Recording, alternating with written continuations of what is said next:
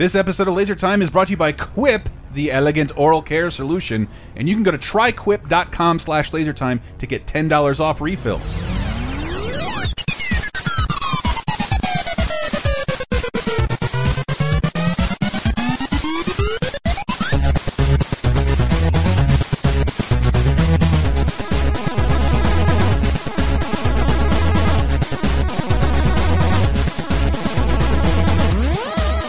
It's Time, and you are there. I don't have a good intro for this episode at all. Uh, the internet's 15th leading pop culture show. We've shot up because I think this is a real good episode because uh, I was really excited to prepare it.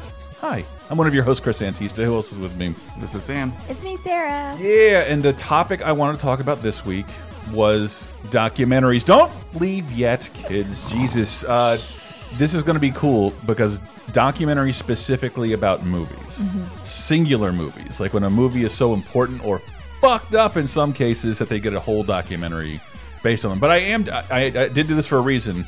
Begin Leftist Screed. Uh, Michael Moore's documentary is out uh, this month, and I cannot wait to see it. Sammy knows I've been into Michael Moore for a really long time. Yeah. And it, this is not even political to say everyone hates him, and he's a big controversial dude when he makes a movie, and then three years later, those are the subjects we're talking about. He was right about the housing crisis, health care, veterans treatment, guns, Trump, and he was all he's He's right about everything. He's always been right in the whole world. It takes the world a little while to catch up, and I love that dude. Uh, and this movie, I don't know. I don't know if it's crazier than the stupid Bob Woodward book, but like, it's always fun to hear more negative shit about our Mad King. Is it fun? Eh, But a that- certain kind of fun. that made me think of this because, like, I don't, I haven't been to a documentary in the theater in a while. We got fucked over for seeing Mister Rogers, Yeah. the the "Won't You Be My Neighbor" doc. Yeah. Uh, but I can't wait to see it. See a doc in the theater every once in a while, Mm-hmm. even though like. Dude, your cup runneth over with Netflix and Hulu at this point. Yeah. And and shit like this should only become more prevalent because I have enjoyed some of these more. Let, I'll let Abed explain. Ever seen Hearts of Darkness? Way better than Apocalypse Now. Uh, yeah, Hearts of Darkness. I will watch before Apocalypse Now. And that's that'll be the first one we talk about because it's just about how nuts it is, and I watched it with you guys. And that movie is fun as fuck. And my generation doesn't have the same connection with Apocalypse Now. I understand why it's important and why it's really cool. And I remember renting Apocalypse Now. You, you didn't go through this, Sammy, but like. Uh, Every once in a while, you have like a slumber party, and your parents like lessen some rules. For me, that was usually with R-rated movies, and same with some of my other friends. And I remember we're like, we want to rent Nightmare on Elm Street four and Chucky and uh, ooh Apocalypse Now. And his dad's like, you want to watch Apocalypse Now, sixth grader?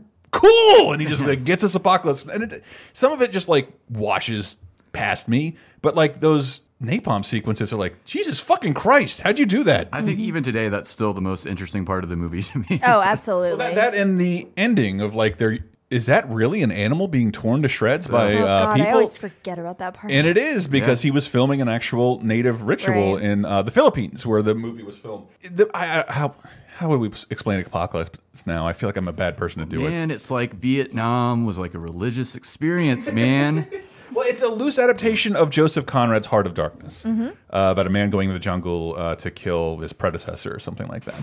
And they just adapt it to Vietnam. But I forget exactly how it works. Francis Ford Coppola's wife was filming everything. And even things that, like, oh, Francis, you're so dramatic. Like, it makes sense when you remember during the movie. It's like, no, this is his wife recording them, like, in their house. So when he's Mm-hmm. Yeah. like, I'll fucking kill myself. I will fucking kill myself if this movie goes over budget. He's having a tantrum like, you know, kind of any one of us would, but his wife is the director. so Yeah. he's he's way more revealing in in certain cases. well, and sometimes she's filming him secretly too.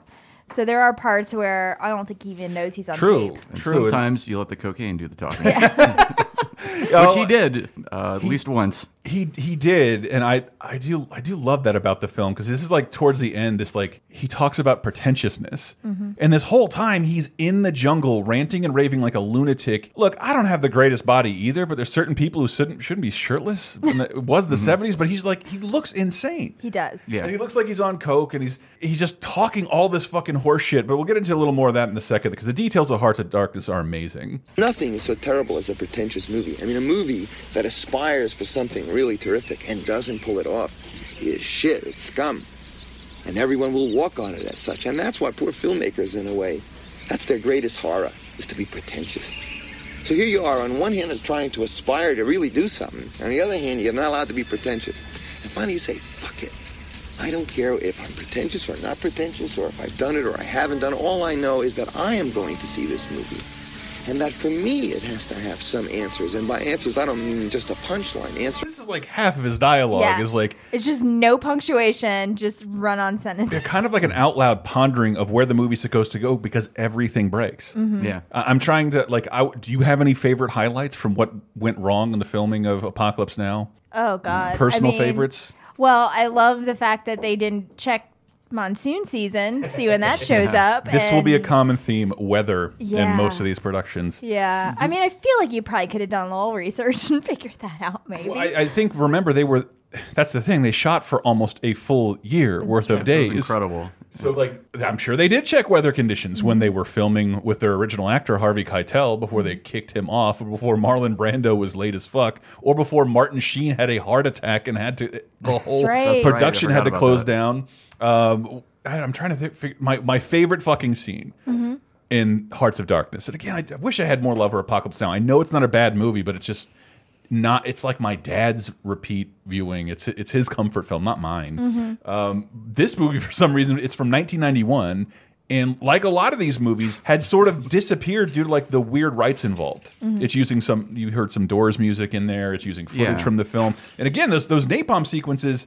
This documentary shows you like it's that's one of the most amazing things I've seen on film, and this film is just like, oh, I casually have other shots from other angles of this happening, uh, and it's an astonishing production. Francis Ford Coppola, well, one puts up way too much of the money himself. oh, and he they, mortgages his house. they don't it. talk about this. I think he said they said like up to thirty six million dollars of like nineteen seventy eight money. Yeah. uh, of his own money. George Lucas was supposed to direct it. He had to back out for another little movie.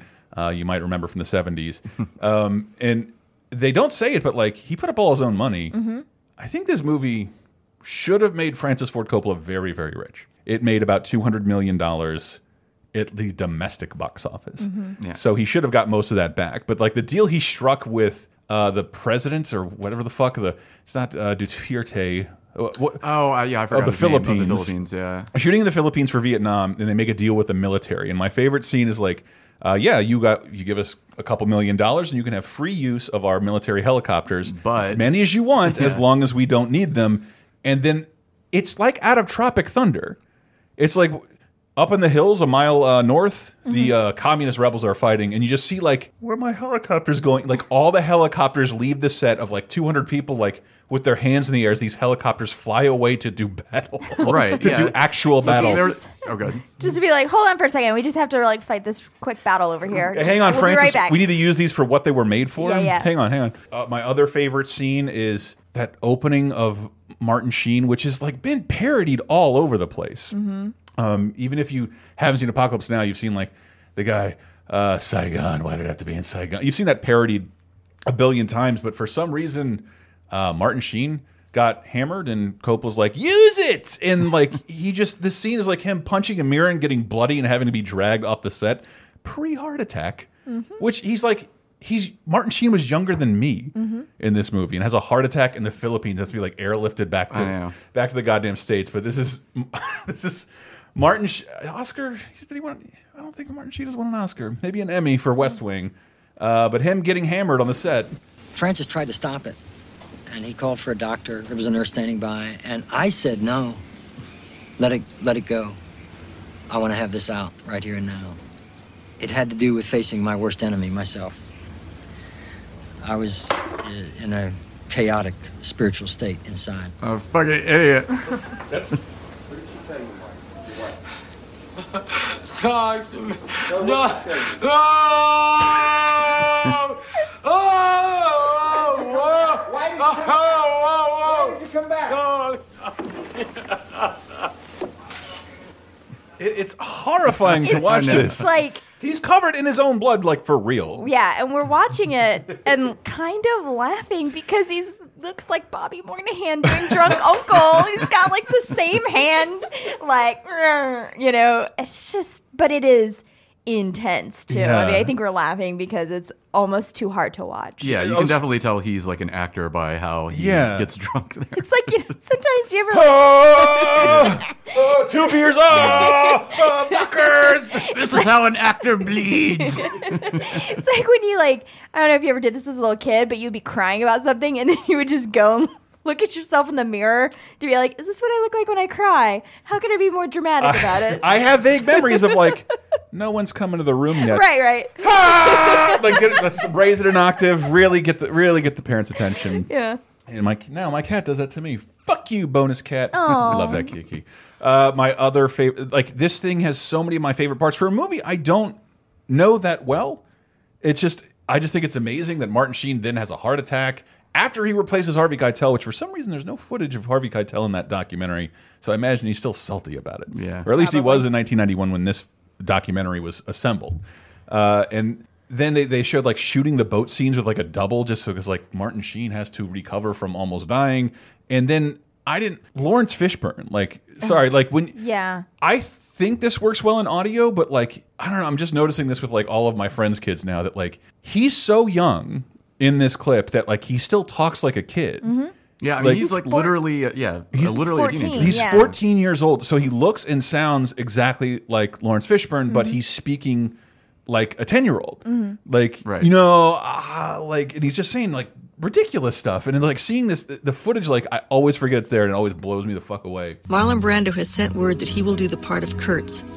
Brando has agreed to three weeks of shooting at a million dollars a week. Francis has sent him a one million dollar advance. After auditioning dozens of actors, Harvey Keitel has been cast as Captain Willard. For the four man boat crew who will take Willard upriver, Sam Bottoms will play Lance. Albert Hall, Chief. Frederick Forrest, Chef. And Larry Fishburne, age 14, will play Mr. Clean. Whole thing's really fun. I mean, a war is fun. Shit. You can do anything you want to. That's why Vietnam must have been so much fun for the guys that were out there. I mean, like, I know this one dude who came back, shit, and he's nothing but a dope smoker, and all he does is smoke dope.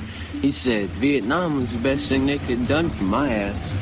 It's just so crazy to see. It seems like CG when you see Laurence Yeah. Fishburne this fucking young. I remember watching and uh, thinking like, Jesus, he looks like he's still in high school, but Yeah. he's got to be 18 or something, right? Apparently not. Why did you need the 14 year old? Yeah, that's guess, what I'm perplexed I guess by. to show how young, I don't know, there were a bunch of fucking young kids there. In Yeah. Vietnam, Yeah. But like, Jesus, did Well- you really need an actual 14 year old? Yeah, and he's a teenager. Keep in mind, he probably had to spend significant amounts of time in the fucking Philippines. Right, Right. with a fucking like tutor, like on set somewhere in like a weird little gondola, like Yeah. on, the, on the river the whole time. I'm sure he was getting very tutored, surrounded by coke-filled lunatics in the Philippine jungle. Like, And that's the, the most memorable part about the movie for most people is the end where you meet not only Marlon Brando but Dust, uh, Dennis Hopper, Mm-hmm. and like the movie's just filled with shots of like Dennis Hopper being a fucking asshole, Yes. and Marlon Brando being the unique brand of asshole. He we will talk about him again in this episode of like a procrastinating,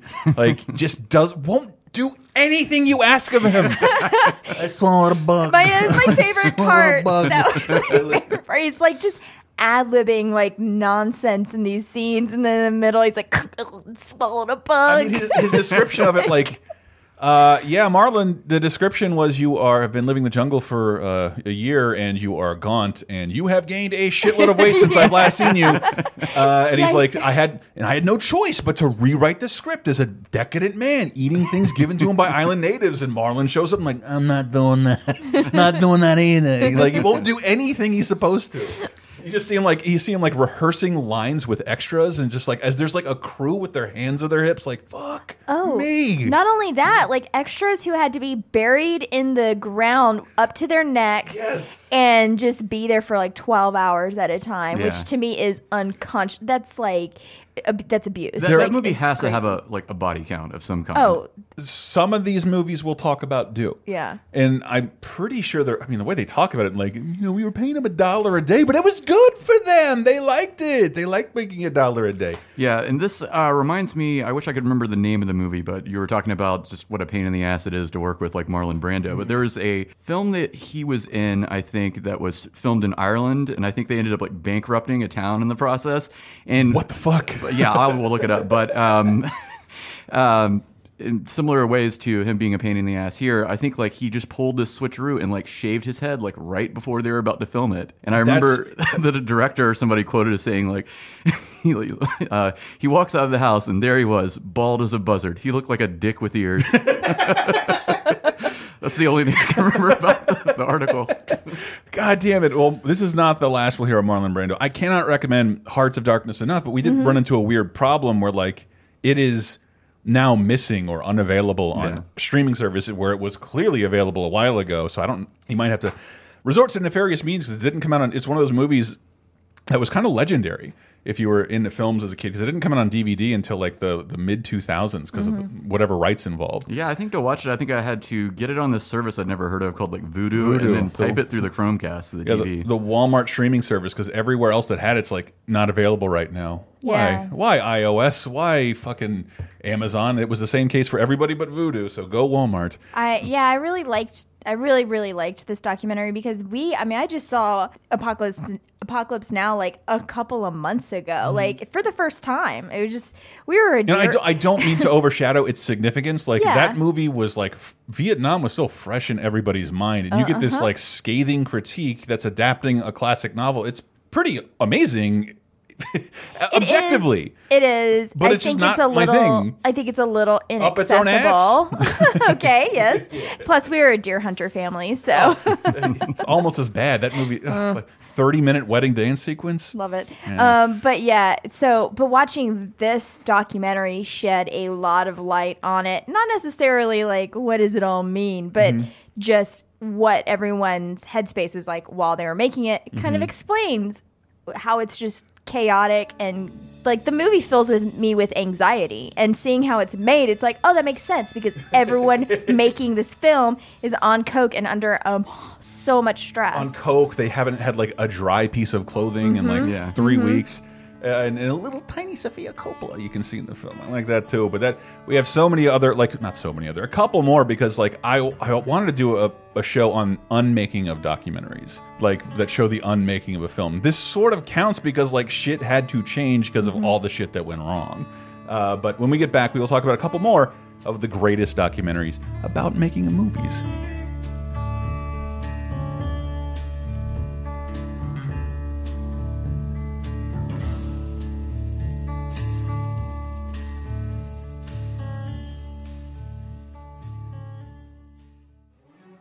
We're talking once again about movies, and are you like me and wonder how did celebrities get their teeth so white and shiny? Well, I know that I upped my toothbrushing game. I once I switched to an electric toothbrush, and you can too, just by going to tryquip.com slash lasertime, and you'll save 10 bucks on a replacement set of brush heads. See, the truth is, and I can admit to this, most of us have been brushing our teeth wrong. We're either brushing for not long enough, we forget to change our brush heads on time.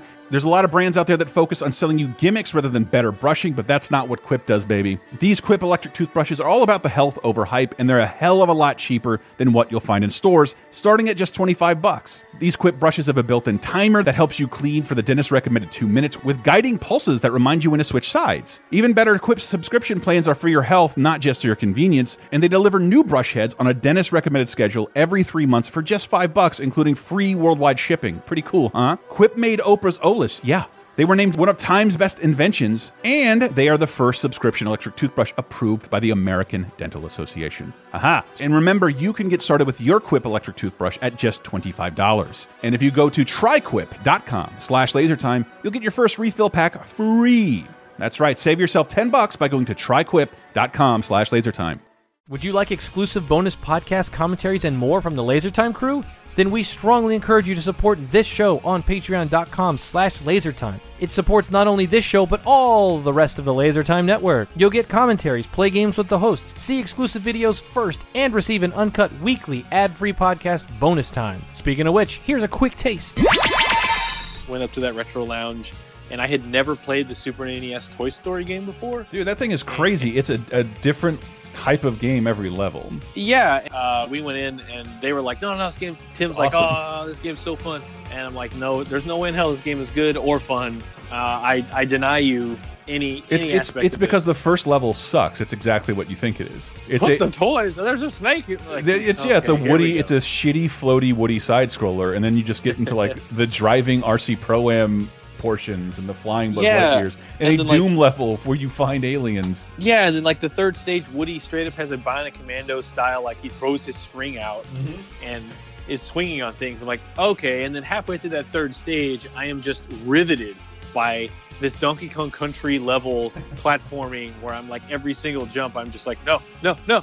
And I left that room, go like, dude, this game rules, and I should have played it 20 years ago. Get Bonus Time, a weekly uncensored and commercial-free podcast every Tuesday, starting for just $5 on patreon.com slash lasertime.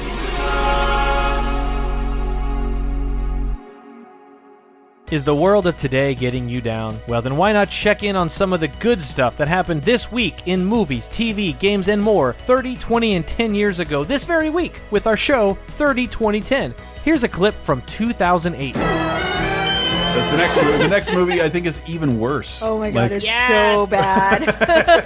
and for for Almost fun bad. for Almost. little boy Chris, who like first started to like movies and like the manly old movies of Al Pacino and Robert De Niro, it's surprising they don't do more movies together. They should be at this point they should be Walter Matthau and Jack Lemmon. Right. No one's gonna finance a movie unless you're both in it. Maybe, but I mean, when they finally are together in Heat, it's like such a great scene and it's such a big deal. And then they come together for this piece of crap. Oh, it's a real piece of garbage. De Niro and Pacino, of course, with Curtis Jackson, Donnie Wahlberg, and Carla Gugino. Curtis Jackson, mm-hmm. is better Fitty, known as Fitty Sen. Fitty in Righteous Kill. I feel like you don't really see that often when two cops are the same age and they're partners. Yeah, Usually it's they're like a both- young guy. They're both in their guy. late seventies and like Right. definitely should have retired. Oh my retired. god, you should see them running. And that- it is hilarious. oh god. Robert De Niro is also fucking Carla Gugino dur- Mhm. in during this, Jesus. and there is a scene. There are multiple generations between them. yeah, there is a scene of her of him having sex with her. No! And he, he's making the Al Pacino face that's like ah! No, I'm sorry, not Al Pacino, Robert De Niro. Oh, and like the like the the, the puppet frown. The the yes, yes. I know exactly what you mean when Yes. you say that. Yep. It does. meet the It does. When Kermit the Frog is Yes. confused. Yes. Like, He's making that face. It is terrible. Robert De Niro said about Carla Gugino that she has sex with him so often he's had to start peeing sitting down. is the owner of a dick. I don't understand that. I I had to be like, um. babe, is he saying that his sperm is so depleted she turned him into a woman? Oh yeah, she broke your dick, Bob. Yeah, like broke it in half. Your Pacino and your Fred Flintstone are about the same, dude. Jump into the past with 30 2010 every Thursday on lasertimepodcast.com or iTunes, Spotify, Stitcher, or wherever you get your podcasts. Five, four,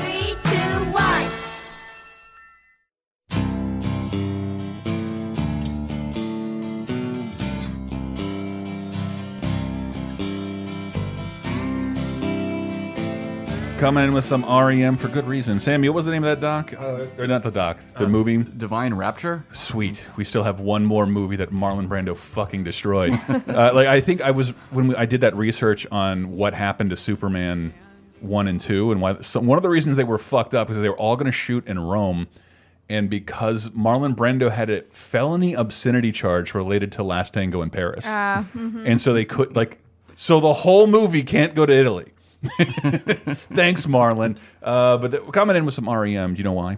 Hmm. Um, this is the most recent one I can think of, but I, I think this is what the uh, modern streaming landscape will look like as far as my interests go. The recent documentary Jim and Andy. Mm-hmm. Uh, Jim and Andy. Have you seen that one? No. Have you seen Man on the Moon? Yeah. And Jim Carrey's Man on the Moon. It is the opposite of exceptional. Sorry, no, it's not a terrible film. Mhm. It's not a terrible film. Uh, it's just everything you'd expect a biopic to be. Yeah. A really good impression, kind of a fucking Hollywood cliche encapsulating a public figure's life. It's just not great. But Jim and Andy is so fucking rewarding. Uh, it's I think it's Vice sitting down uh, to talk with Jim Carrey about uh, his process of playing Andy Kaufman. Andy Mhm. Kaufman being the legendary "fuck you" or not the legendary um, meta comedian. Anti artist.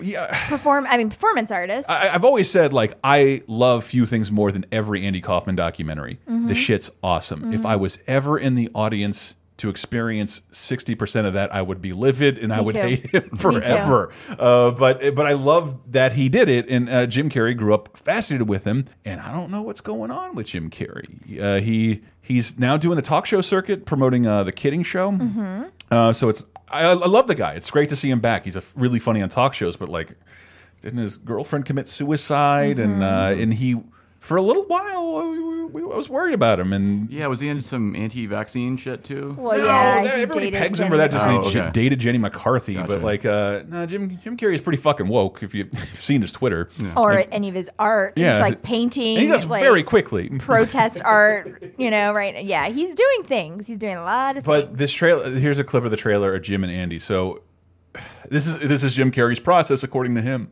When I heard I had the part, I was looking at the ocean, and that's the moment when Andy came back to make his movie. Hello. What happened after was out of my control. Andy. That's enough. Perfect. I don't like it. I want to do one more.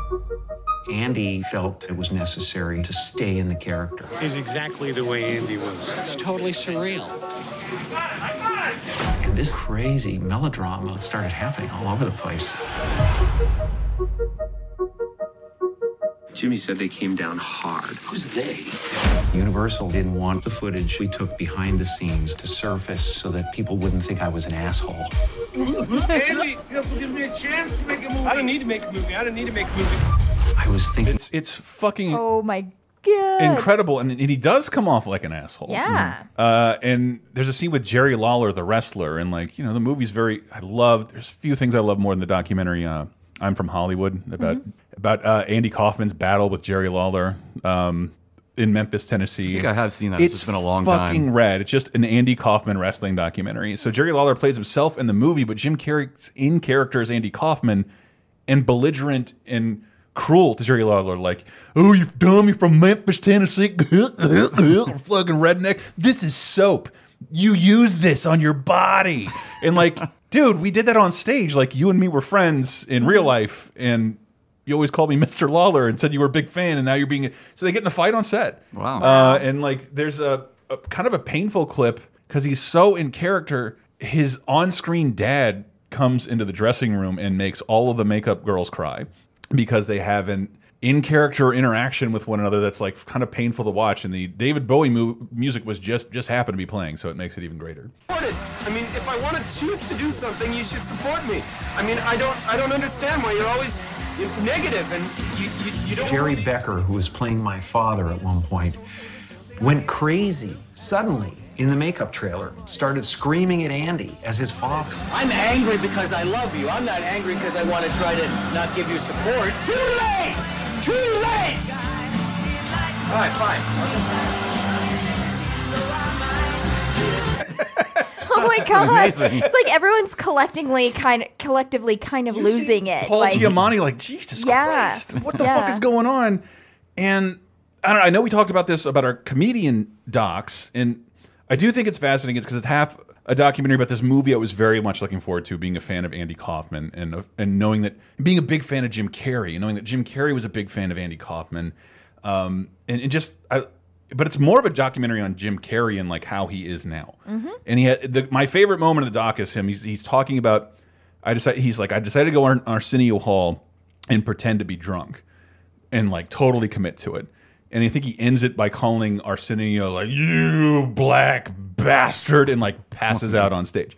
And then he he's, he goes backstage and he's like his manager's like, "Dude, it is over for you. How? Why would you fucking do that?" Like eh, he's like he's like, "Wow, Andy did this every fucking day."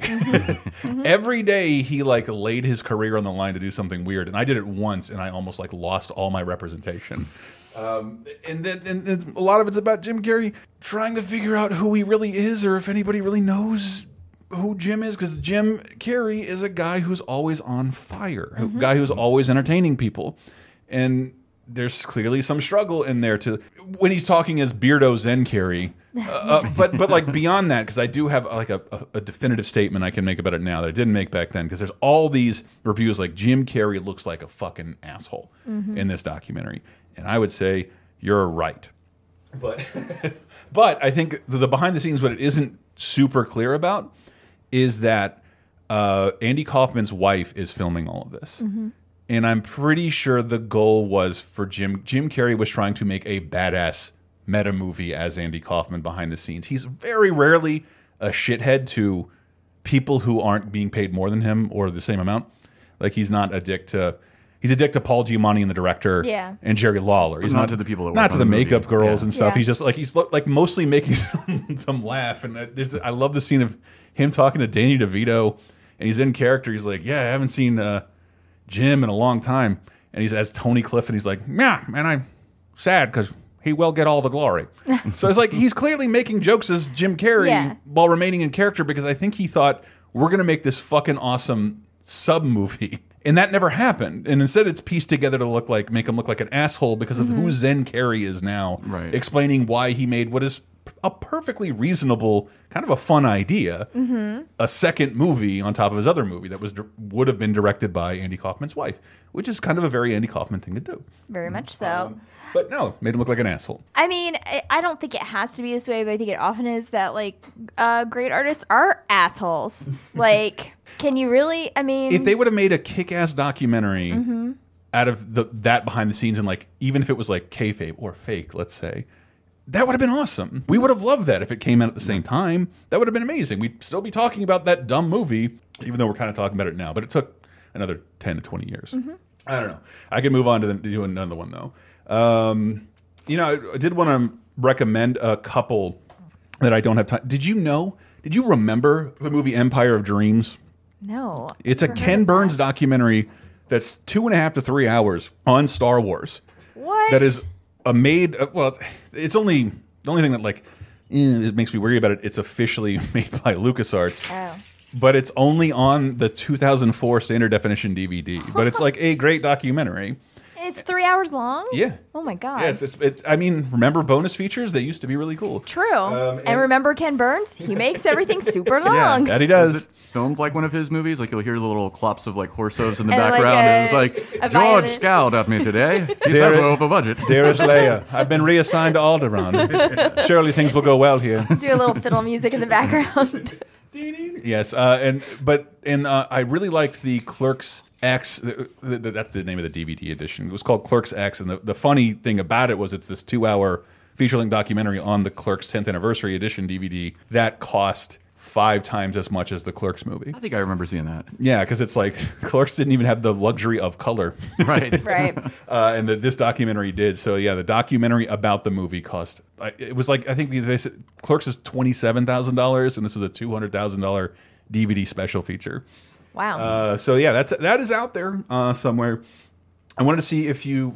This is see. I haven't seen all of Fitzcarraldo, but it's fucking crazy. I've seen a lot of it. Yeah? I haven't seen it all though. Certainly not all in one I mean, sitting. it's even a tough movie to watch without knowing the behind the scene details. Oh no, But knowing the behind the scene details, I think is the only thing that makes it watchable. To be honest. So it's a, a Werner Herzog directed film Mhm. starring his best friend Klaus Kinski Slash worst enemy. slash worst enemy about a real life rubber impresario who decided to cut corners by breaking apart a gigantic ship and moving it over an island embankment to avoid buying two ships to like move a ship across a, a giant ship across a giant plot of land in the middle of South America with only the help of the natives and like Mhm. rolling wood logs. Mhm. So this is a thing that happened in real life. And Werner Herzog's like, well, if for the authenticity of the film, we will do it all the exact same. So like, doesn't cut corners, makes a giant ass ship, gets a bunch of local natives to roll the ship across an island in the actual location. It's Mm-hmm. an insane venture that I don't know whether to shame or applaud.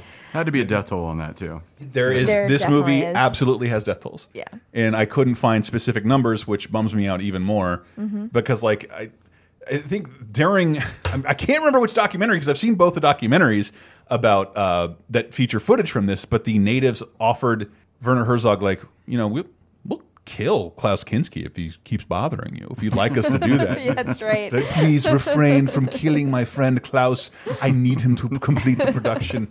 And I'm making fun of Werner, but like this is he's amazing. He's an awesome dude. I Yeah. love this guy. Yeah. And he has two, essentially two documentaries that cover this one film, in addition to other films. The first one is Burden of Dreams that came out in 1982, and, he, and so like Werner's not in Fitzcarraldo. He's a Mhm. director. He's behind the camera, um, and he's this is just him talking about the jungle. You Rick and Morty fans will know him from talking about a penis. I never seen it fail to get a laugh. I have so and so for a dick. I prefer Paul Tompkins it's rendition. But it's always like he's now like a go-to. Th like he was a he's a villain in a Jack Reacher movie. Mhm. He's uh he was a voice in fucking Boondocks that was hilarious. he was a realtor himself on or Entourage. land- landlord in uh, Parks and Rec. Yeah, he's yes he was. Did he do that uh, bear guy movie that we watched? Yes, Grizzly Man. Grizzly Man. and, and he's because he like tends to go back and forth from like documentary to, Mhm. and this is Fitzcarraldo. He's just revisited in multiple forms uh, in other documentaries. First is Burden of Dreams, and just is his narration about the fucking jungle, which if you know PFT's impression. Well, listening to I, I like I love listening to uh, Werner Herzog talk about nature. Yes, it's the That's best why I got thing. this clip. This Yeah. might, I know this might bore some of you younger people, but I fucking love, love this. it. Of course, we are challenging nature itself, and it hits back.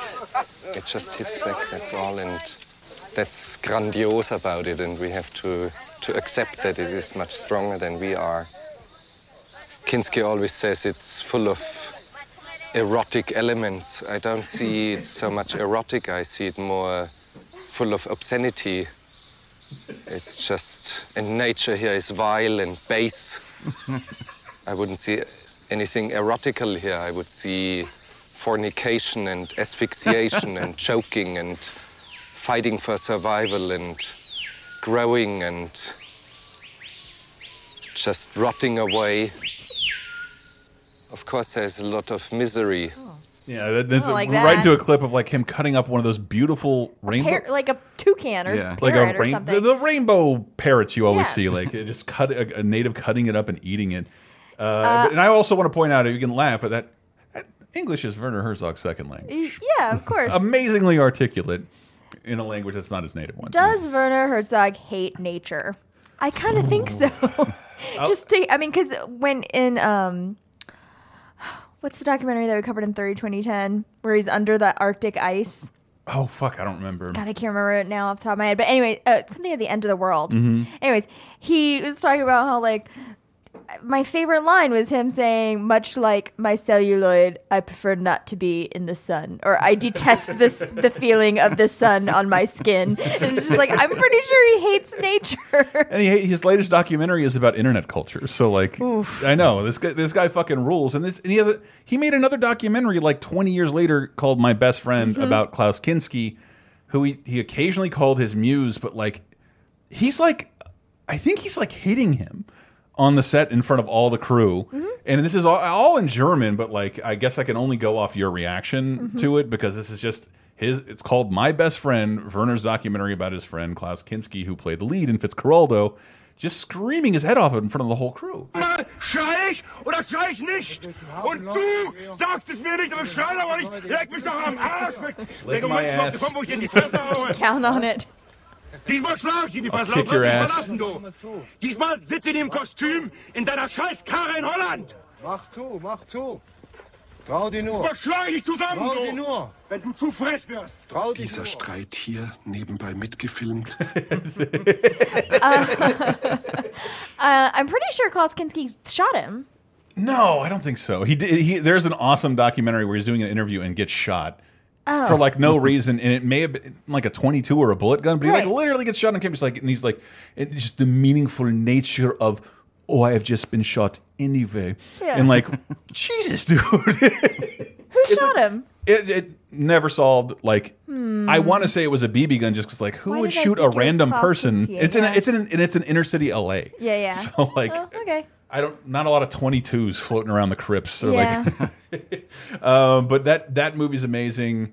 Um, The one I don't like as much. Um, let me let me bounce over to a comedy one. Did you? Did any of you ever see American Movie?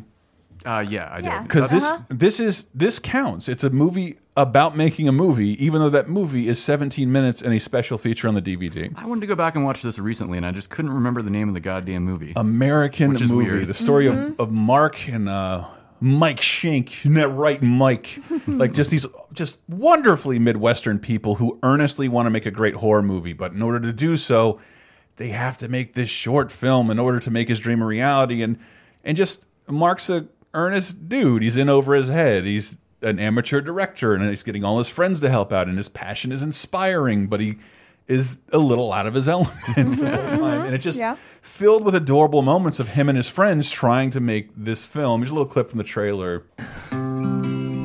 His whole life is making this one film. You, you have two hours tomorrow from 11 a.m. to 1 p.m. and be an extra in a film. You get your name on the credits, man, as a producer. And of course, there'll be a whole crowd of people here, so we got to make like a line where people can't go. Have a hell of a lot of assistant directors saying, hey, hey, could you step back like five feet? I think my mom's gonna have to end up going out in the woods. I had my shopping to do. Okay, you got to spread apart that way. All of the extras have just fell through, except for Mike Shank right there. We used to uh, do a lot of partying together, but I don't party anymore. Hey, Mike, make sure everyone has brown gloves. Does everyone have brown gloves? No, dude, dude, dude. I love this movie. I forgot how much I love It's this movie. It's so fucking cute and fun, and and I don't know, like it's still fascinating. It's still fascinating to watch this guy try and make do his best to try and make a movie with every resource he has. Right, and I feel like I remember the title of the movie they never pronounce correctly because I think it's like Coven, and they always say Coven. Coven. it's always Coven. And there's the most memorable scene, and I can't remember exactly what was going on, but the guy keeps keeps like hitting his head on like the cupboard or whatever. That is the highlight I grabbed for you. oh, thank you, thank you. It is the funny because it's like his friend who's like he's in like the whole doc like being super supportive of his friend Yeah. Mark, and there's a fight sequence where he has to put his head through a cupboard door underneath the sink. But it, it must not be scored properly to break away or something. It just looks really painful. Uh, the grip or the uncle did his best to like make sure the door caves in, but like this scene is very visual, but it's like one of the funniest parts of the film. What too early? There's a, a door that Steve Tom Schimmels is going to get his head put through. I uh, put a few scores in here to uh, lessen the blow. Um, so with permanent damage done to him. You know, I'm sure he appreciates that. Sorry, your finger all right? And action. Motherfucker me!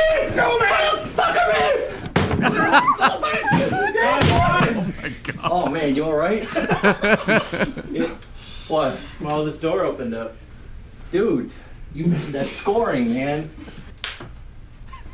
Motherfucker man! Motherfucker man! You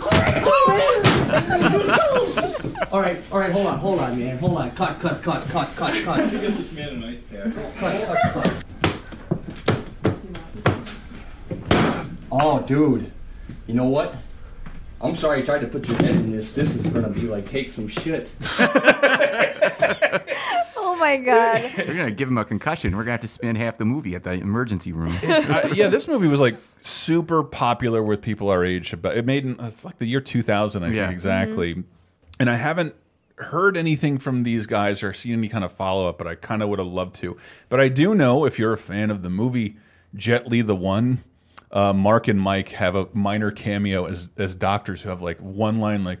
Oh my God! Like in, in the Jet Li movie, the one, and I think they appeared in a Family Guy episode as themselves. Oh, but other than that's that, I don't. I don't know anything else they've ever. I so want to go rewatch this now. Yeah, Now it's, it's can know the super cute, dude. Yeah. It's really funny. American movie. I know I have to say it again because people will assume I didn't say the name, even though I did, and they forgot it, and weren't paying attention because they didn't care yet. Hmm. Sorry, this is a laser time. Pull back behind the curtain. You never said the name of the movie. I did three times, Mhm. but you didn't care until I said the other stuff. And instead of rewinding it, you accuse me of not saying it. uh, it happens all the time. Do your research, people. 30, 20, 10 people. Um, but shit, where do I want to go here? Ooh, ooh, we were just talking about this one on bonus time with uh, Brett Elston that I did last week. Um, this was fascinating because like it, it's the unmaking of a film, Mhm. doomed the untold story of Roger Corman's Fantastic Four, and rumors had swirled about what it was because the bootleg had been circulating for a long time. Roger Corman's Fantastic Four movie from the early '90s It was written about in magazines, and, and you could only see it if you went to like a Comic Con and found a bootleg. But the rumor was it was made to, it was made so someone could hold onto the rights and therefore charge more for the an actual studio that wanted to buy fan Fox uh, Mhm. wanted to make a Fantastic Four movie. So they took one million dollars uh, and hired none other than Schlockmaster Roger Corman, the guy who can bring in any movie under budget, and and he makes a movie uh, to essentially never be seen, but to help aid a rights battle in contract negotiation. Oh wow. And it's a full length movie, and it's got a crew and a budget and a score and special effects. But it was made for one million dollars. But I, I always say, we said I said it on that bonus time. I'll say it again. It is the best Fantastic Four movie that exists of the four. It gets the Oh. characters right. It's if it came out, that's what I. If it came out in like 1979, I would have been obsessed with it. It would have been my favorite superhero team done adequately. But it came, but instead I saw it in 2000, so everybody makes fun of it. But the thing's got the perfect brow, unlike his uh, fucking Hollywood movies. Uh, but it did confirm a couple things for people. I've had a lot of strange experiences Roger after Corman. all these years in the film business, but I have to say the Fantastic Four ranks somewhere near the top. It's clobbering time. So like the thing there looks not bad for Yeah. a movie that's never meant to be seen. Yeah. Um, It kind of looks like the shape of water fish man, but with like leprosy. what I love that this documentary exists, um, and, and why we got to see it is that like the people, it, it's this when the story is told, the urban legend, it's told as a super cynical thing, but like the the actors and the writers and the directors, like I did not know I was making a movie that was never going to be seen. Mm. The the reality is that was the truth. They were th- everything you heard about the movie is true. But this heartbreaking story of all these people who thought they were starring in a big budget Marvel movie that was going to be seen by everybody and maybe catapult their career, or some of them, some of the actors, like they've gone to Comic Cons because people like know them as the first Fantastic 4 Mhm. So and, and they've been going around talking to people who like the film for years, and it's this weird thing that has never had any kind of official release. Even in this movie, it's like not entirely widescreen or like uh, I don't know. There's no color treatment. Like Right. nothing's been nothing's been treated at all. Right. Um, it's been treated very poorly, and I would love to see a really good I don't know, re, not remaster, but like a refined version of this original film. Uh, and that's that's the cute story I think of. The, the, for the people who made the movie, it was a real experience, and it was something they were very much looking forward to and trying their best to make the best Mhm. version of. And that's the story that, that got lost over the 20 years of urban legends about the Fantastic Four movie. Um, shit, I meant to. I- let me look at this guy's name real quick. Jon Schnepp. I wanted to just give him a shout out because he died uh, this year, uh, kind of sudden, suddenly and unexpectedly. But um, he was the director and our, our host. He kind of Michael Moored this unmaking of documentary with a confusing title: "The Death of Superman Lives: colon What Happened."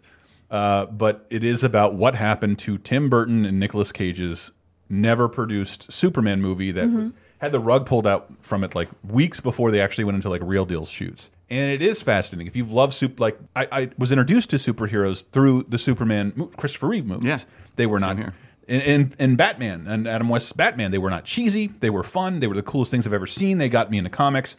And we were denied a Superman movie for about a decade. We didn't see him on screen, and there was all these talks that Tim Burton, the guy who did Batman right at the time, Mhm. uh, Batman Returns is an amazing film. First one is like Jesus Christ.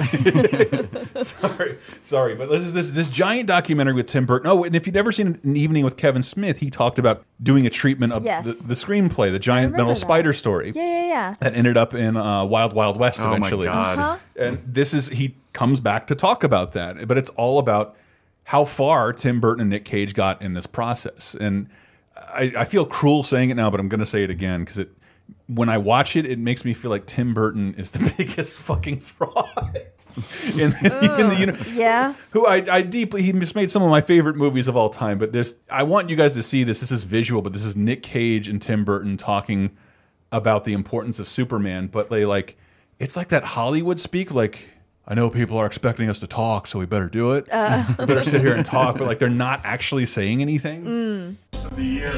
You know, that character is such a bullseye that you have to hit. He's almost, you know, he's one of the most precious icons of our country.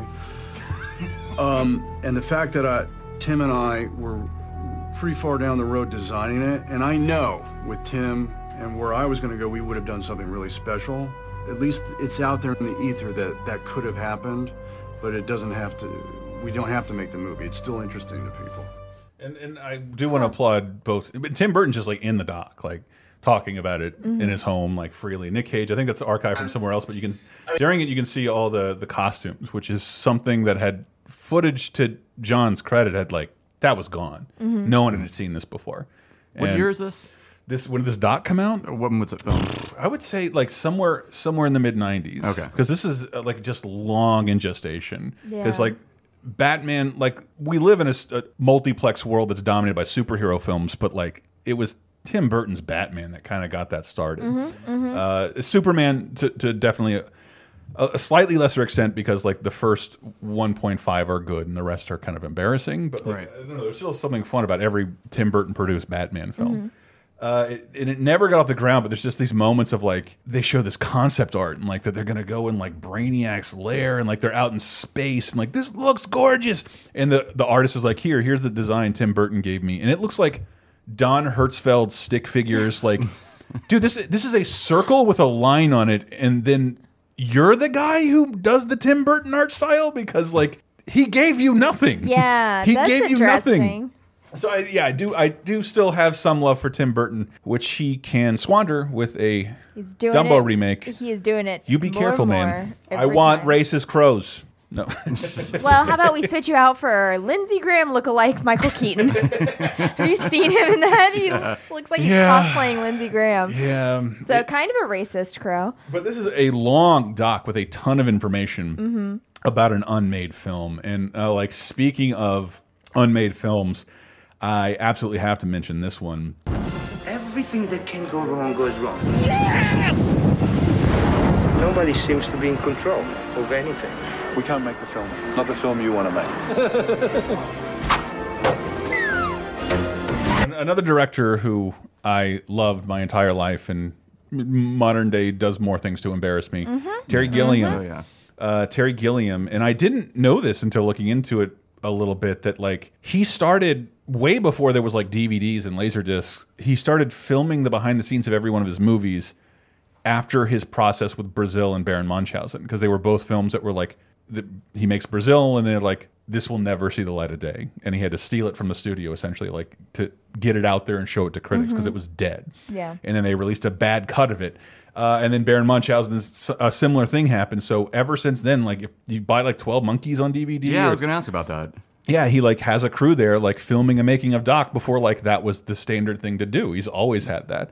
So in the movie Lost in La Mancha, he's got his behind the scenes crew filming the behind the scenes of the movie The Man Who Killed Don Quixote, a movie he has been trying to make since like Mhm. the late 80s. Oh my god, I've I've been remember reading about this forever. Like, It's not over. yeah, it's not over yet. It's like it's it has undergone and it like I look at it and like, dude, you care too much about this movie. it's because they like they were trying to make a serious Don Quixote adaptation. and Like that's clearly quixotic, quixotic, whatever that fucking they, like. Don't do that. So they they made a movie where a man from the present travels back in time to a man and meets a man who is or thinks he's Don Quixote Mhm. and has a friend Sancho Panza, uh, and that's that's what the man who killed Don Quixote is about.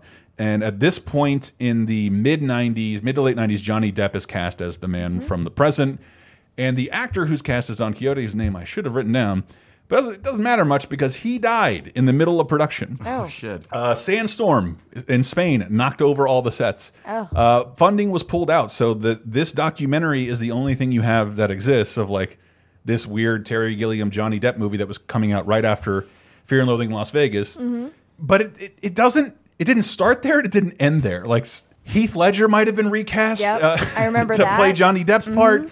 Uh, and up to and including like I I read about this the other night. I just didn't take notes because I just like holy shit, this is still happening. Because if you remember reading a couple of years ago, Amazon swooped in like, we're going to help him complete this movie. Mhm. And it also, this is something I read a long time ago.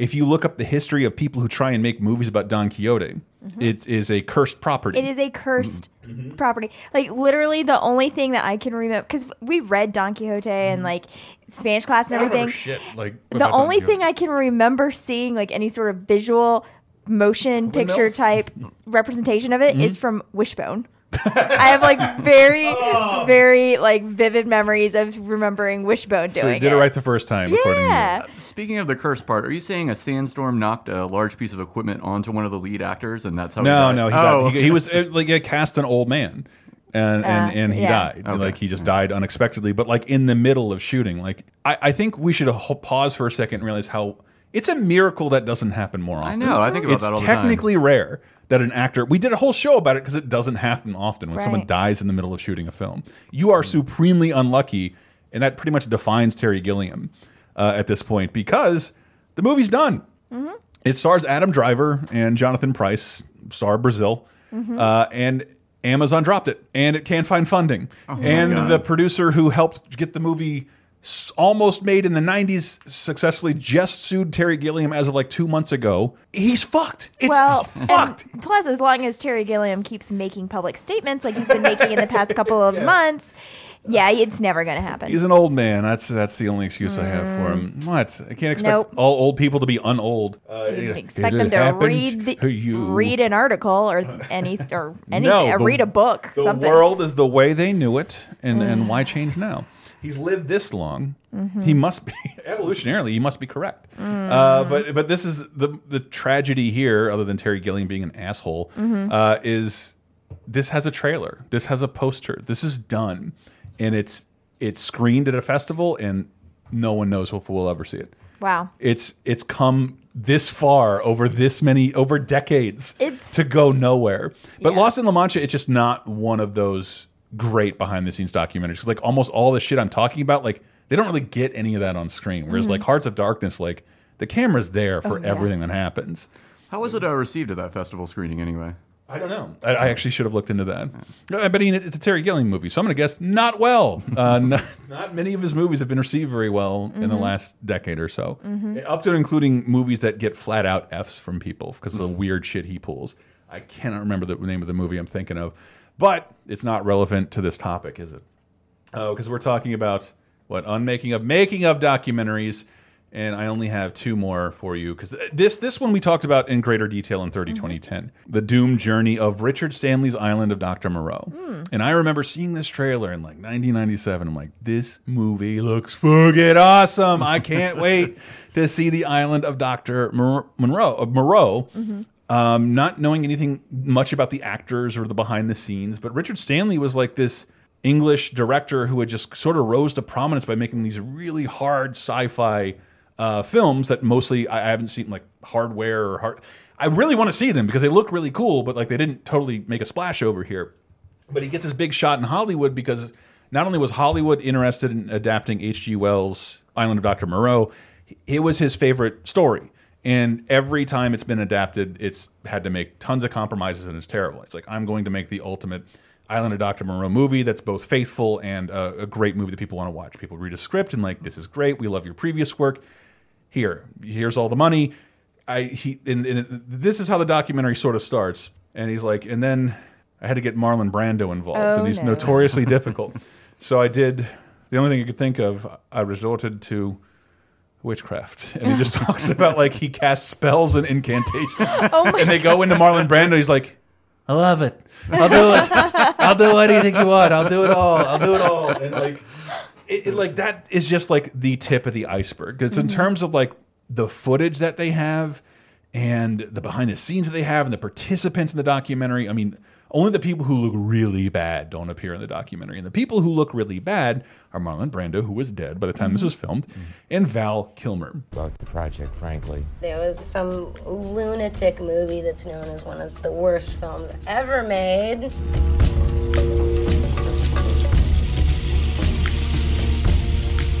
Marlon Brando and Val Kilmer were there to mess with the film as much as possible. I've dealt with some very, very difficult actors in my life, but I have never, ever dealt with somebody like Marlon Brando.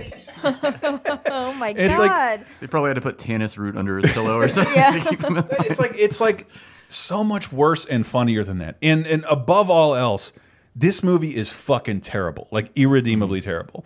Uh, but it, be, thanks in part to this doc and some other things, it left a mark.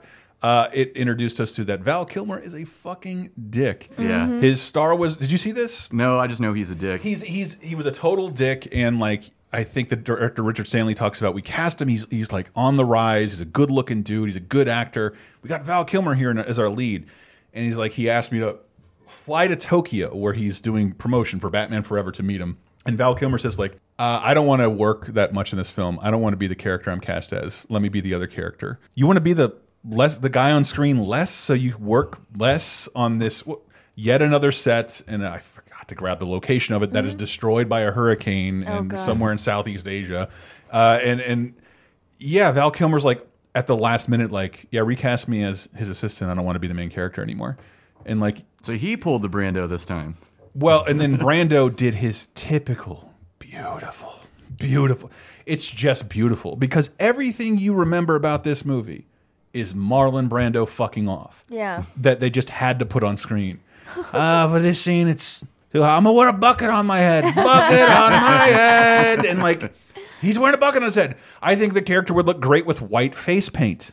So the character wears white face paint. He sees one of the the little guy on set, and he's like, I want him dressed just like me, and in every single scene. And like Mini Me is based on that. South Park has a character Wow. based exactly on that. That's all Marlon Brando fucking around. In addition to like requiring an earpiece because he refused to learn his lines, you had to like say it at him as it Mhm. was happening. And Val Kilmer like immediately developed a hatred towards Richard Stanley. And I, this this just always this continues to get more fascinating. Okay. There, so he gets him successfully gets Richard Stanley fired. And Richard Stanley this is like his first big Hollywood break and he uh he in, they try and which one of you shepherded him to the plane, the small airport to get him out of here? And it's like no one. Like where is he? Like he disappeared into the jungle. Uh, and then like the it, the documentary like in the third act like picks up and like and then I was canoeing on my day off down this river I've never been on and there's our former director is living on the on the water Oh in the jungle uh, and like they all liked him and so they started they uh, decided to since Island Dr. Moreau was I, I hate that I have to tell you this because the movie's fucking terrible it's about Dr. Moreau splicing human and animal Mhm. DNA Mhm. uh, and making these human uh, human animal hybrids. Uh, they get some of those costumes that obscure the face and sneak him back into the movie. So Richard Stanley, against the wishes of John Frankenheimer, who was the director who was brought in to replace him, like he's in his own. He snuck back onto his own Oh movie, and his scenes are in the fucking movie. Like, at, Wow. like as this guy who wasn't allowed within like fifty feet of the set is in the final film. That's crazy. It's it like it's called Lost Souls. I know you're going to ask me again. Lost Souls. Uh, it's a it's one of the best examples of its type because like Hearts of Darkness is I like better than Apocalypse Now, but Apocalypse Now is an undeniably good, well done movie. This is a terrible film. That was Fairuza Balk, by the way right. talking about being and she's just such a fucking great sport in this documentary talking about how shitty it was an awful experience and like i don't know. I've always you know i had a little crush on her when i was a teenager. Mm-hmm, and i loved return to oz but she's like she's more than willing to throw people under the bus. And like i love this documentary is so much fun. That's awesome. and of course the last documentary which i had to get, grab clips for because its trailer is the only thing that exists legally online anymore. Oh. and among the things it couldn't afford, this this small movie uh, overnight is the uh, Blink One Eighty is a Blink One Eighty Two song, so they have an approximation. But overnight is a documentary on Troy Duffy. Troy Duffy being the director, writer, mastermind behind the oh late '90s classic Boondock Saints. And let me let me play a little bit of the trailer for you. And Sam's seen this, right? Yes. From bartender to movie maker overnight, it's a story of the Hollywood dream come true. I hope to conquer the world. Cinderella is a bouncer from Boston whose very first script landed him a million dollar deal with Miramax Films. All of a sudden, overnight, boom. Do you understand he was on the cover of USA Today? it, it is an an insane story on so many levels because it's the kind of thing that like Hollywood makes up about itself but doesn't mm-hmm. really happen but it did because apparently let's say Pulp Fiction was such a fucking huge success anybody who can write me a gritty hitman-y violent cursy edgy fucking teenagers and adults will love this thing I'll do anything and I'm trying to save the, the villain slash hero of the movie. It's just a villain, really. he's he's framed like the villain, but at this point, like our hero is such an asshole.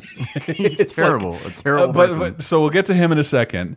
Uh, uh, maybe trigger warning for people out there because he's a terrible person. Yeah. Um, but like this is the deal he got. A guy who has never made a movie before, has never written a script before, writes a script about two Irish brothers who avenge justice on the crime world uh, lethally. Uh, Boondock Saints. And when I was a little kid, like uh, not a little kid, a teenager, like this was cult as fuck. Like Oh, yeah. everyone was talking about it, but every block, but Blockbuster like locked it down as an exclusive, which is not something they did that often. Because it it's violent subject matter, and it was pre Columbine, right? No, I think this. Uh, I well, I didn't see it till college, but I thought it came out, out right around the millennium. Yeah, and it was. I mean, it was controversial. It's Yeah. guys taking the law into their own hand and just indiscriminately killing Mm-hmm. people they think are criminals. Nobody really wanted to touch it. So it was. There was like two versions at Blockbuster, and they were always gone. So like everybody was dying to see this movie. Everybody was talking about it.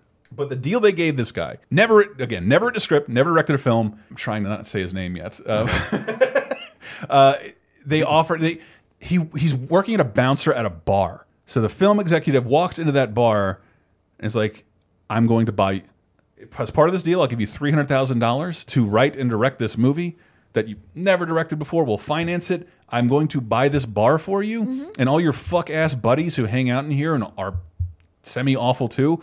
I'm going to pay them to uh, not only give your band a five rec five record deal at Maverick Records. I'm going to pay them to like film you uh, and do this. I, I think it was the studio money that caused this documentary to be made. Yeah, I feel like. Uh, But it's his friends who essentially turn on him. They're the ones filming it.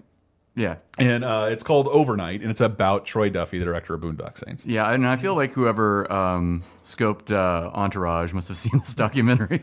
dude it's i mean like i have made a ton of professional mistakes based on ego but nothing like this it's very trumpian Mhm. because Oh, yeah. he's like overly confident for no reason. And he even Yeah. says like a couple times like man you only get one shot of making your first hollywood movie. No you don't. Nobody gets this ever. Be a little more appreciative. Be nicer to your friends which he's not. I'm not paying you guys because you're not doing shit. Like Neither are you, you overall fucking Marlboro Lights smoking motherfucker. Yeah. It's so annoyingly 90s that there's this fairy tale story of this guy who got was given everything he wanted and fucking wasted it. Right, and there's like competing interests uh, within himself going on at the time because his band is also, you know, Sucks! It sucks, but they also, you know, had a record deal pretty much lined up um, Because of this. Yes, It was part of the deal. Yeah, I think they even changed the name from whatever it was to They- the Boondock Saints. They Saints. changed the band name to, from the Brood to Boondock Saints. Yeah. They quote it in the movie. It sold 690 copies. And, Wow. and then we were dumped. They were dumped from their, their, their label. But this, this is the pre-production. This guy, let's remember, fucking bar bouncer, has just, and they bought the bar for him.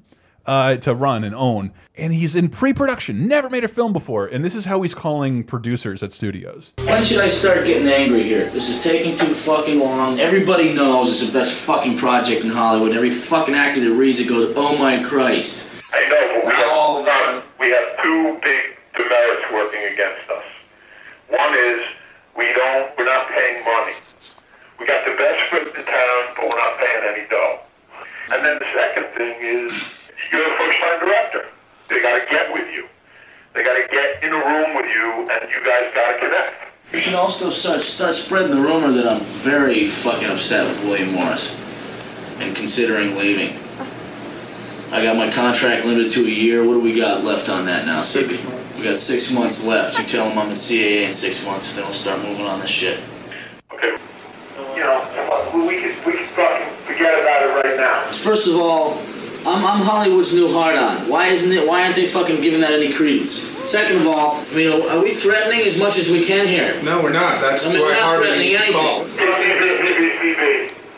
You're dead wrong. The sound and visuals in this, in this movie are fucking terrible, but it is you cannot look away. Yeah, you can't look away from the trash fire going on. It's, Why do does anyone let it get that far?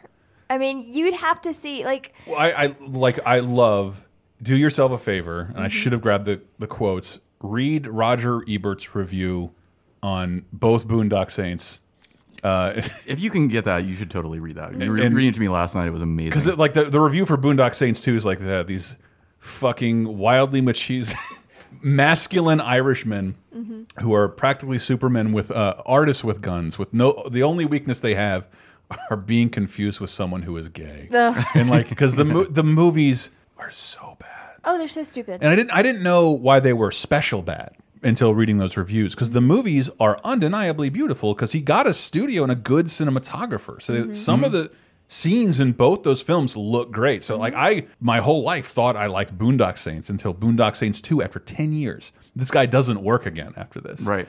He gets to make Boondock Saints 2 and I'm watching like and it was just like where the whole world behind me turns black. I'm like it's terrible.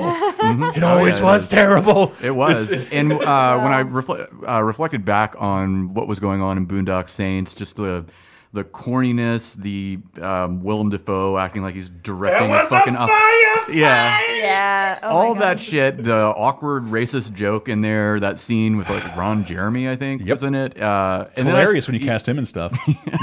then when I saw this documentary and saw that this guy was the creator, I'm like, oh, it all fits. It makes It sense. all makes sense. He's terrible. He's the This douchiest the- douche that's ever douche. That's like the only guy on the planet that would have made that movie. And just like I know I've squandered things in my life because of like shit I couldn't get over, but nothing like this. This was a this is a meal ticket for you and all of your friends. Yeah. Mm-hmm. And, and and and to make it even worse, like I just told you, like how the movie ended up being discovered. It screened in five theaters and found its legs, long tail on DVD.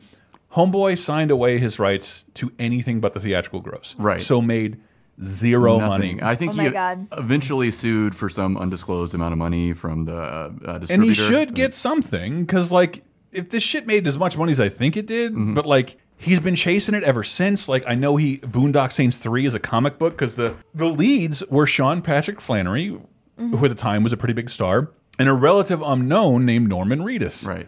Who is now a fucking megastar, and none of neither of them will return to work with this guy again or be these characters. Oh yeah. So he continued it in comics, and I was just looking at his IMDb, like, what has he done? And it's like all Boondock Saints horse shit. And then like, oh, a new movie that's not Boondock Saints. It's called like The Blood Spoon Council. I'm like, what's it about? Two brothers who are vigilantes who uh, avenge justice on criminals. Like, oh, back to the well then. Uh, but he clearly doesn't own as much of Boondock Saints as he probably should. Yeah. Right. Uh, but it, it- it's a remarkable tale of like success going to somebody's head. Yeah, and um, And, and part of what Roger Ebert pointed out in this doc, by the way, overnight the doc about the guy who made Boondock Saints it was critically well received to like five times the degree of Boondock Saints one and Right. two because like it's it's fascinating that this guy got to do anything at all. I know he's such a dick, and even in that in that one clip that you just played, where just that amazing like overconfidence, it kind of Right. reminds me of like like that scene in uh, Boogie Nights where they're uh, trying to make the uh, get their record made. Yeah. and just listening to them talk about our shit is that good. You're not Everybody wants us. We yeah, we've got the fucking record deal. We just need the tapes, man. Give us the tapes. that in there that was that was magic. That's my bad John C. Reilly impression. No, it works. It works.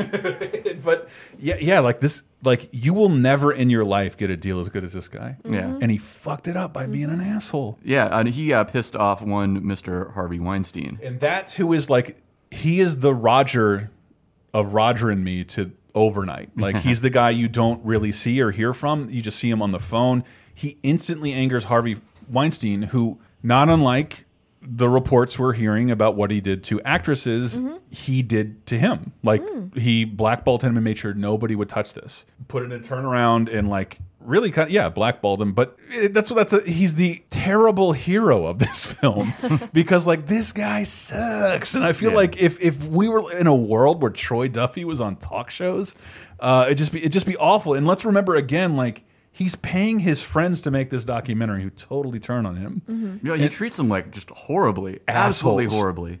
He's such an asshole and like here's here's a clip of him talk there i it just it all blows my fucking mind because i wish i could have told like grabbed him by the shoulders like all of this will disappear in 10 years. Nobody will ever get a deal like this again. You do everything anybody asks of you. Mm-hmm. So what you have now is a fucking five record deal there will be no records. And in a few years, none. You'll, this will not be a business where you make money. You have a studio. You have fucking. You're staying in Keith Richards' apartment. You have the Doobie Brothers guy producing your album. Like, just do it. And this is him talking about like all these guys fucking suck. They don't realize how good we are. And that's another thing about it that like we don't get to see the a movie he might have made, Mhm. but we do get to hear their music. Oh, Yeah. God. not good. It's not only not good, but it's uh, you know like like '90s rock music during the death of like the '90s. dude they, rock. they are they are the band uh, that Adriana was trying to produce in The Sopranos. Get out of our way! Stop being so gay. like it's it's it's like that bad. It is that fucking bad. And this is him talking the pep talk he gives his band. By the way, he's got money from this. They don't. Mhm. And there's even scenes of them like showing them doing odd jobs and like asking for money. He's like, "You guys didn't do shit. Didn't, don't know how to do shit. Don't deserve shit." It's like it's all incredible. We're totally on wrong. These two guys can't fucking help us. You know, they, they're basically, you know what we did right there? We, they're basically two enemies of us. That's what they are. They're record companies, their boss. We're not. We're the only ones that have to have the nuts enough to stand up for what we believe in and do what we gotta do here. It's not gonna be fun. It's gonna be a goddamn nightmare. We can only hope by the end of it that we got a good fucking product that we believe in. We shouldn't expect anything anymore. Because even though they're putting up a quarter million dollars, that's chicken feed to them, and look how fucking look how Jewish they're being about it. Oh After it's all said and done, and they got this great fucking album, they're gonna go, see what we did for you. We were behind you. And all you're gonna want to do is chew their fucking faces off and go, you fucking cocksucker, you fuck me every day. I hate you. I hate you all. Oh, God, it just gives makes my fucking skin crawl. You, the, admittedly, like you meet a lot of periphery LA douches, Mhm. like uh, people who pick up movies at festivals and like Yeah. uh, record producers, and but like it is expertise, man. Like all these guys work in the business for a reason, and they're here to help you. And this is how you talk about them. Mhm. Is it- these guys are fucking assholes. They're like, no, you suck. You Yeah. suck so much. Kitty, no! God damn it, bonus cat. Ruined Yeah, and th- this is an absolutely great documentary to watch if you enjoy like hate watching anything. Because Yeah. this guy is is eh, just someone I just love to detest. I feel like I know someone like him in real life, but I can't figure out who it is. I feel like it's me and you just don't want to say it to my face. feel like but it. it's unfortunately like really difficult to locate. I couldn't find it. Totally. Our friends from Recombine were able to get it for me, but it's not not easy to come by, unfortunately. Yeah, and- yeah. Like I remember, I found it. I watched it for the first time on Daily Motion. Mhm. It's not on DVD. It's not streamable. There's not even a clip of this film on YouTube because like it just kind of went under the radar, and like it, its wiki only cites it. Like I think Adam Carolla. Like, like he gave it more like f infamy because he's like, "This is the best movie the 2000s." Oh, show what a real asshole looks like. Also, women aren't funny. Right. Uh, Make sure you throw that in. uh, that was Adam Carolla who said Yeah, that. no, I know. Not Christopher from Laser know. Time. Uh, but th- this this this is fascinating. Yeah. And it, I get douche chills because I didn't do anything really like this, but I was part of a California entertainment, and there's a couple of things like, dude, I should have been way cooler about that. I know I was frustrated, Mm. but that person was sec their job was to be there to help and may have known something more than me. But how I don't know. I recommend it to all young creatives. Like you're gonna encounter some suits you find you, yourself getting angry at, Mhm. uh, but there.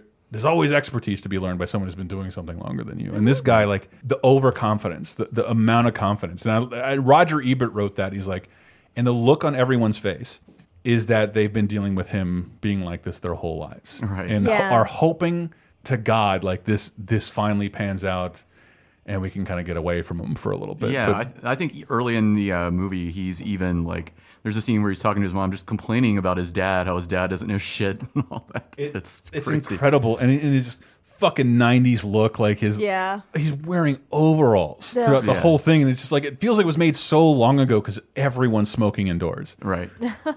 but it's like yeah, it's like it's 15 years old the film, uh, so it's not it's not that old. But that that is a I don't know. That's one I'm glad we can recommend it. I don't remember what made you want to watch it, but I'm glad You were just talking about it one night. We were having a conversation. It was so compelling. I'm like, I have to see this. It's it's fucking find it. great. It is a great cautionary tale for like brash creatives. Like you don't want to ruffle every feather when you're in the when you finally get in the building. Yeah. It's such a cushy deal, man. I mean, I think that there is this idea out there that like uh, the suits are gonna they're just out to get you and they're out to like make their bottom line. They don't care about your art, and I think that might be true. There may be some elements Yeah, of but truth there's- in there's- that, but this is obviously There's a, a mix of business. I can assure you, you don't want to take care of yourself. yeah. so default to people with the money who've done this for a long time, Right. just a little bit, and then if you get more power and you think you're right, you'll eventually do something cool. But odds are Mm-hmm. you're gonna make something cool, and people are willing to make it happen. Like fucking lean into that. Yeah. Jesus Right. Christ, not everybody's gonna get this opportunity. And you know, it would, iPhones and the internet have decimated the film world anyway, and I don't think this is, any of this is even possible. But like, it, it still does infuriate me that like this is Miramax throwing around millions of dollars. Harvey Weinstein throwing Yeah. around millions of dollars to do nothing. Mhm. To do nothing, like out of pettiness or like it's either like, well, I lock this down so no one else can have it, and then I think it shifts to like, this guy sucks and I don't want him to work ev anywhere Right. ever, and I, will keep him from working. Barred from the building at his own uh, uh, record company. well, maybe they're just saving other people from having to deal with him. Yeah. Call it that. Oh yeah. Well, I, I find this any way you can. Um, the only thing, like, should I try and make this promise, patrons? I'll try and put this up on Patreon. this film up on Patreon. There's like no way to see it. Yeah. Uh, but it is fucking. Overnight is excellent. There, I said it again, so you can't accuse me of not saying the name of the film. Uh, but that is it for our show. Let us know what we missed. Again, I didn't grab any clips from Empire of Dreams uh, or the Clerks documentary, but there are some really, really fine documentaries uh, out there about singular films, and I, I do, I love that. And I missed it when we lost DVDs, but like every time I like flip on a streaming service, and Mhm. like that's like half of your original content uh, on on Hulu is like.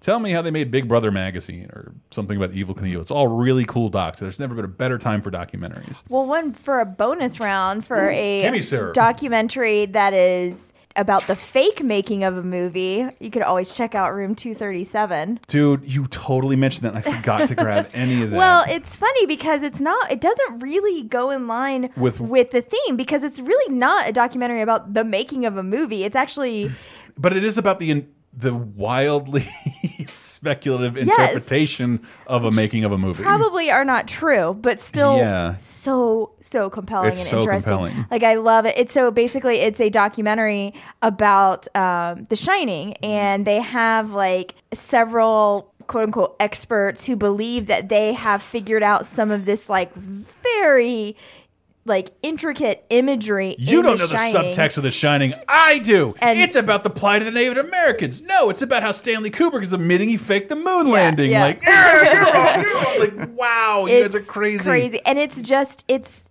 the just the the watching the film is mm-hmm. kind of crazy too because it's just The Shining with people talking over the scenes that they think are important. Like you know, there's a scene where they're in like one of the rooms and there's a like painting of a you know, a, an elk or something, Mhm. and they're like, "See, if you look in the background, that elk stands for the devil or whatever." I can't remember. It's symbolic of the loss of the frontier. Yeah. And then Danny's wearing a rocket ship on his shirt, which is saying that uh, that Stanley Kubrick was in cahoots with NASA the Right, whole time. exactly. Uh, it, it's it is It's amazing. fascinating. I love it. It is amazing. That actually, that actually on its DVD has a really, really good making of documentary. Mm. Let me see if I can find the clip real fast. Okay. Oh, come on. What do you mean roll Two video? seconds. We're fucking killing ourselves out here, and you're going to be ready. I am too. I'm standing Should we right play by mood the music? door.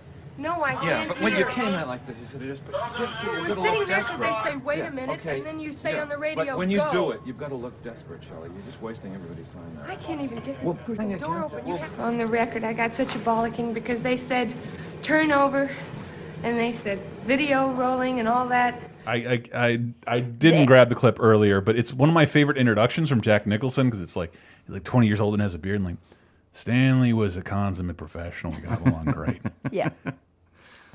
Yeah. Shelley didn't have that. And then it just like cuts to like, you fucking bitch! Yeah. ah! Like just screaming his head off at Shelley Duvall. Remember, there's there's four people in this fucking movie. Mm-hmm. They One of them is Shelley. terrorized her. Like Yeah. it is unconscionable what they did to her, like on the set, and my olive oil. It yeah, My olive oil. it's not good. Oh, But French. I mean, I, Shining's one of my favorite movies of all time. So Let us eh. know what we missed because if I don't know of more of these and didn't mention them, I hope I hope I did. Like in fact, every single Star Wars DVD, if you can still pick up the old standard, they have like these in depth making of. And again, the big takeaway is like, watch what happens when George Lucas says something stupid, and a bunch of people's careers. You can see them all writing on what he's saying, and like they just their eyes get really big, and they don't know how to say like, "Don't do that, George." But we, you got us this far. Uh, God, that sounds crazy. Yeah, maybe we should start the new Star Wars with the trade embargo. Sure. that seems like the way to go. Um, anyway, we have been Laser Time. Thank you so much. Uh, LaserTimePodcast.com is where you can find, find all of our fine podcasts, like Video Game Apocalypse, our weekly video game podcast. Uh, we also have 30 2010, uh, which Sarah's on, which we look 30, 20, and 10 years back to uh, back in time to that week of movies, news, TV, video games, and whatnot. And that's about to get real exciting because the movies and the TV and the games are all about to get real good and the books. and the books and the news. Uh, but that's and if- but if you want more from us and you want to keep us uh, support us, keep us going, maybe throw something in the tip jar. Patreon.com slash lasertime is how we're supported. It helps keeps us in equipment, pay our bills, buy our food, buy this cat scratching post. Yeah, I it was gonna doesn't say. appreciate. Hopefully, get a cat sitter. Yeah. God damn it. Get toys for bonus cat. Uh, and and and yeah, we have a bunch of other things over there, like uh, over 100 full length commentaries, uh, an exclusive show every week. If you missed Brett, Brett is on the previous episode of Bonus Time where we're talking a lot about Marvel stuff, Spider Man and Infinity War, uh, and 9 11. How about that? How about that for a tease? And this show is executive produced by Jason Walsh and many other fine folks at patreon.com slash lasertime. Help support us. Why don't we close out with some Boondocks music? Some Boondock Saints music. All that right. seems appropriate. A little salute to Troy. Please don't yell at us at social media. Don't tell him we did this.